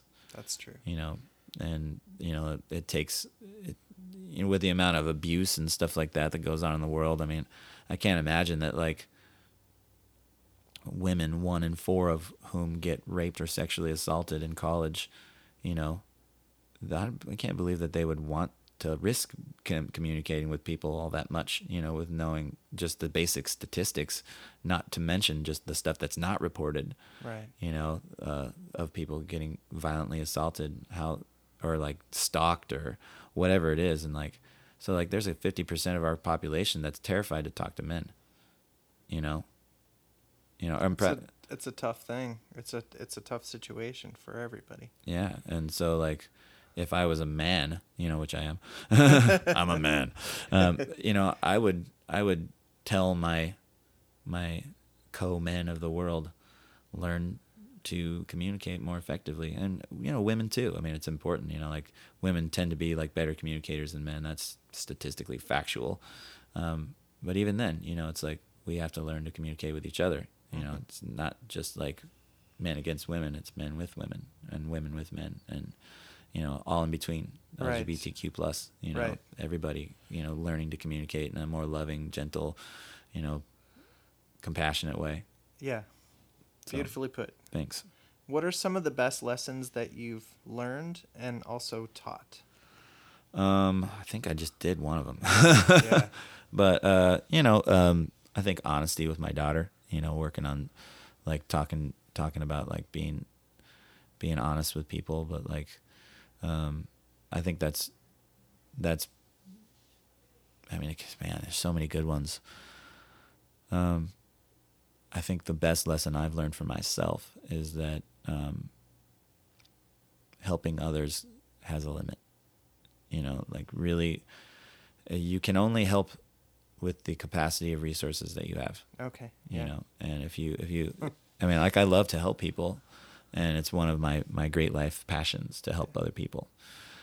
At some point, um, helping other people becomes detrimental to your own self. Mm-hmm. And if it becomes to that place, you can't effectively help people. You're not a hero. You can't, you can't dramatically change someone's life without their consent. And, you know, that goes with people who are really emotionally ill and, you know, they, they don't know that they, you know, everyone would say, you know, certain kinds of people would need help, but if they don't know they need it because they're emotionally distraught in some way, they're not going to want the help that you're asking for, even though they're begging for it. They're like, help me, help me, help me, help me, help me. And then you go, well, I'm here and I'm available. I'll help you. okay, help me, thank you. And then they dive back into the water and say, help me, help me, help me again. It's ten minutes later. Right. You know, that kind of thing. Like, that's the best lesson I ever learned, is that I can't help that, you know, and so I have to help me. And then I can go, I can, the best way to help them is to go stand up in the water, because I'm not doing it. Right. You know, and usually those people somehow learn how to swim real fast. So, um, the, you know, not everybody, I think the other lesson in that is that not everybody has um, positive motives. That's true. You know, and it's unfortunate, but it, true. It is. And uh, I wish it was, I wish it wasn't that way, but it's definitely taught me to be more, um, more compassionate to the people that receive it well, you know, and people that want compassion, you know, that can give it, um, are, are the people I spend most of my time with. So that, yeah, surrounding yourself with good people helps a lot. yeah. Yeah. Safe people. Yeah. Safe people that know how to, like, when, cause you know, when you enter like relationships with people, you know, no matter how deep, you know, they have to be able to handle your heart, you know, your heart's important. And if you, if they don't understand that, they gotta go. Yeah. So, um, I'm, I feel really lucky to have like a really awesome group of friends right now. So nice. Yeah, that's a good lesson. How does a person balance life, family, creativity, and their work? Hmm. That's that's a tough question. Um, I think for me, like, the best way that I've learned how to to balance it is um, take away measurements of of how to balance that. It's like um, you just sort of have to do the the needs of the day. Um, so one day you're looking at, yeah, what are the needs today? Yeah, exactly. It's it's very it's very daily, I think, for me. Okay. Like how I do it. Like sometimes it gets out of balance. Like, you know, my daughter struggles with, with homework sometimes, you know, and like getting it done. And she needs something from me, but sometimes she doesn't ask. And like the real need is I need to pay attention to that. So that's the need of the day, and if or the need of the week or the month, to try to get her back on track. So, you know, while this song needs to get done, how do I get that done? Or I need to teach, you know, fourteen students this week. In addition to my gigs, how do I help my kid get homework done? And, you know, it's a lot of teamwork, you know, to really balance a, a life with people and places and creativity and stuff like that. Like for me, one of the, th- like I said, one of the things I did is like, you know, got involved in therapy. So it gives me like a better platform to do that. But whatever it is that helps you sort of attain that balance, make sure you have like an ally that you can always turn to, to be like, hey, you know, I'm having this trouble today. You know, uh, people you really trust, especially men, you know, like women know how to work in groups better. They just do. They like, they know how to ask questions, and they know how to, they're never too proud to, to acquiesce in a way to, to help their, their fellow group group person, uh, I don't know, like team member. Okay. And they seem to like, they seem to have like that, whereas men were taught to be rugged individualists, and like, and I think that way of being is kind of bullshit, because, you know, some, this is where like things like mansplaining and, you know, toxic masculinity come into play, where it's just like, you have to be the top dog all the time, you know, like, you're going to be the top dog, kid, you know, come on, you know, you're the leader, you got to do this, you know. But they, you can't tell every kid that. Right. You know, every kid now has this toxic version of, like, what it means to be a man, you know. And even the even the, the top dog leaders, they think they have to maintain that top dog position all the time. So they're the ones that are yelling at you and telling you, oh, you have to do this and you have to do that, and you you have a great idea. And they twist it around to make it sound like they came up with that idea, because they have to be the top dog. Because if they're not the top dog, who's the top dog? Not them. Not them. So right, it, yeah, they have yeah. to maintain that position. And women, I don't think they, you know, I'm sure some women have toxic masculinity traits because of that, that effort to maintain that kind of leadership drama, really. Right. Um, but like, I think like learning to maintain a life balance is leaving those kind of dogmas out okay. of your life, and really learning to balance and create meaningful relationships with, with people that you work with and live with. I think that to be able to do that means means leaving absolutes out of it.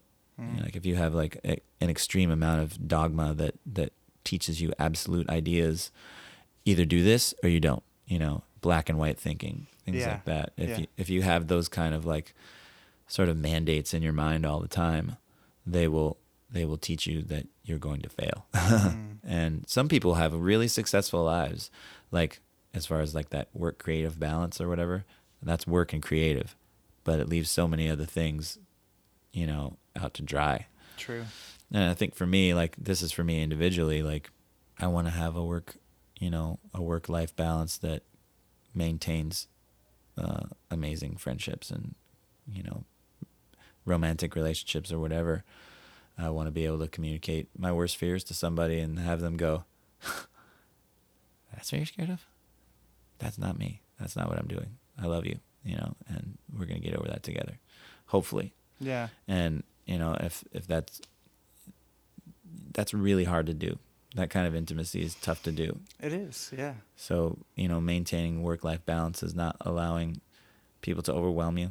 You know, it's like beyond your own boundaries, uh, really maintaining like, you know, if someone's angry, you know, give them a chance to cool off, you know, give them space.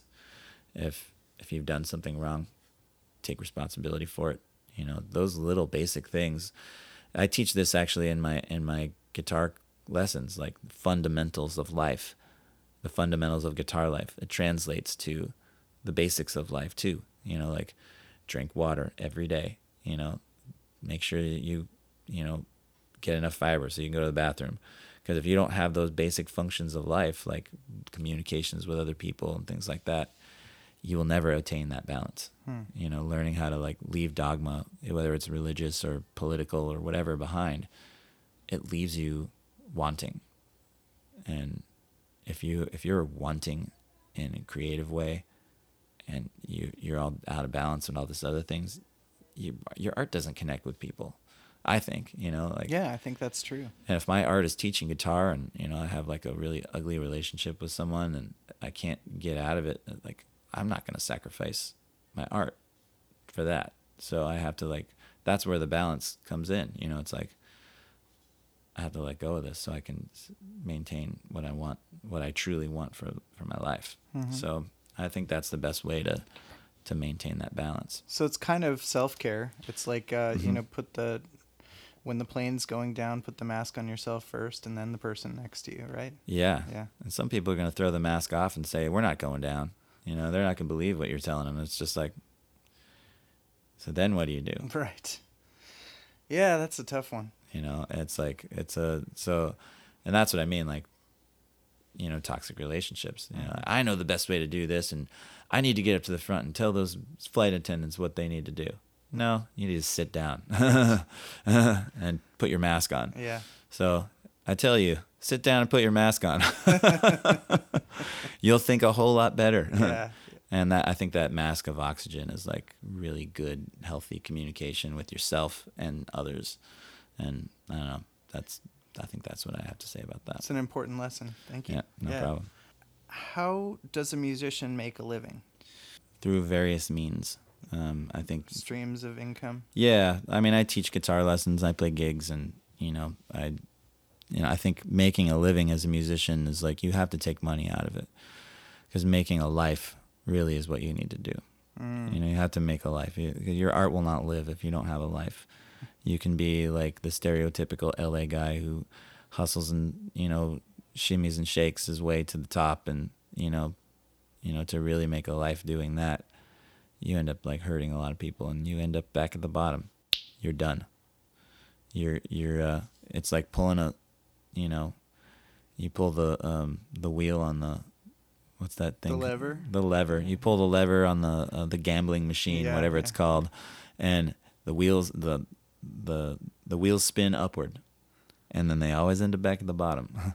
You take a much more big of a gamble if you're if you're that kind of person, you know. So I think like, if you're if you're aiming at making millions of dollars, that's not making a living. Right. That's gambling. You aim at Um, something sustainable yeah. and healthy. Yep. Sustainable, healthy, you know, practical, and do those things while you're doing all the other things, you know, maintain like the maintain the the life that you love. Of course, like if you love being on the road and touring and stuff like that, yeah, great. But if you don't write songs that people want to listen to, you know, you're going to be back at that bottom, you know. And so I don't know. I think, you know, like rugged individualism is, plays a part in that too. You know, you have to to make a living. If you try to do everything all by yourself, you're not going to really make a living, making a life for yourself. You're going to end up sort of like alone, and and alone doesn't mean like, you know, living in a small apartment by yourself. It just means like in a world that doesn't value your presence. And so you have to, like, to really make a living and make money, you have to build, develop relationships, and developing relationships takes a lot of work. Yeah. So for me to make the money that I make right now, I'm not necessarily making a living, but it sure would be a whole lot worse if I didn't have all the relationships that I have. True. And, you know, people I really trust, and I work with ethical people. I only work with ethical people. If you want to, if you want to be a, a, a a musician who makes a living sustainably, you have to work with ethical people. If you work with people who will make you a quick buck, you know, make you a quick million, they'll steal that quick million from you as soon as they can. And that, you know, that's the world of, of music sometimes. But you have to just, you have to dig and dig and dig and fi- figure out through feeling it that those people are safe to be around. Yeah. You know, one of the most ethical people I know personally is Jason Fellman. And like he he took a music scene in Portland and made it sustainable. I mean, the whole scene.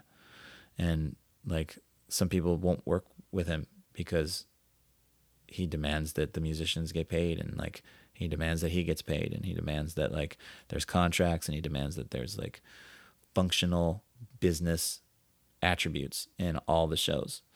And some people don't like that because it takes away control from them, mm-hmm. and they don't they make less money, you know, but instead of having the one person happy, like the promoter, everybody's happy. You know, the, the, the national touring bands that come through, you know, they don't want to pay any of the bands that open for them, but then they, you know, they don't make any money because like people aren't going to sell the, like their entire life worth of tickets, you know, or buy onto a show because they can't, you know, right. They can't sustain that. So they would just want to be musicians like everyone else. I mean, it'd be nice to like, it'd be nice to sell all your three hundred tickets that, that we sold for you and get a piece of it that's more than fifty bucks. Right. You know, we do all the work and you drive into town. Right. You know? But like at the same time, we wouldn't have that opportunity if they didn't have like, you know, fifty thousand dollars in advertising this budget, this budget this year. So it's, it's difficult, you know, it is, yeah. But like to make, like I said, to make a living, you're not focused on money. You're focused on, you got to be focused on ethical relationships with people mm-hmm. who work hard and, and know how to like translate effort into money, mm-hmm. you know, and that that's hard to do in the music yeah. industry, especially right now. Nobody's selling, nobody's buying records, you know, t-shirts, you know, people like they sell t-shirts that aren't made by the, the like band. Like knockoffs. Yeah. yeah knockoffs. Yeah. yeah. And uh, they, I don't think about like unethical things like that, so I can't even think of the words that go along with it. But like, you know, the knockoff T-shirts and stuff like that. I mean, like Black and Blue. There's a company in China that doesn't pay us any royalties or anything. They don't pay, uh, you know, any kind of like nothing to the band.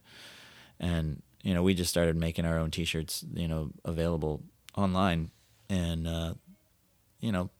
We lost thousands and thousands of dollars because of that, you know. Yeah. We see people with Black and Blue shirts like, we don't sell those, and they're like, wow, that's amazing. You guys don't sell this? And we're like, no. mm. Somebody, you know, somebody in China makes those. Wow. And so we've kind of like, you know, I'm just using that as an example. Sure. You sure. know, like Black uh, Appetite for Deception, we make all our own merch and stuff like that, and we sell that. But like, that's not part of the living. That's part of making sure the main the machine is maintained, right? You know, and you know it's the it's the advertising unit of Appetite for Deception, and you have to be able to think business way like that. It's like, I'm not bringing home that money. That's just, you know, generating a knowledge of the band. Mm-hmm. So it's marketing, right? Yeah. Exactly, yeah. Marketing on person to person. Right, right. So yeah, I think that's like, that's how you make a living. Okay. You know, you have to figure out ways to get your word out there in an ethical fashion. I mean, like, you can take a shortcut and make all kinds of, like, you know, Kanye West uh, efforts to get right. popular. But then at the end of the day, where are you, where are you at? You got millions of dollars, but everybody hates you. Yeah. You know, even your own fans hate you. You know, it's just like, ugh, you know, like, you could be more disgusting as a human being. And, but at the end of the day, you still got to make money. Yeah. So.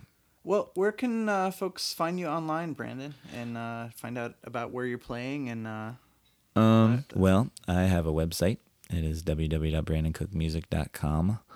Um, and you can contact me there through the, the web portal that I have, contact. I'm on Facebook, and Appetite for Deception's on Facebook, and all the bands that I have have a Facebook presence. Jukebox Heroes, B A M, Black and Blue, um, The Loyal Order, and Metamorphosis.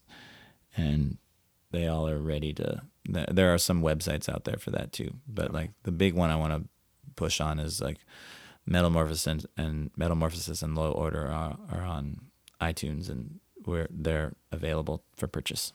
Thank you so much for taking the time. Hey, no problem, man. All right. Thank you. My pleasure. Find out more at art media northwest dot com. A R T M E D I A N W dot com.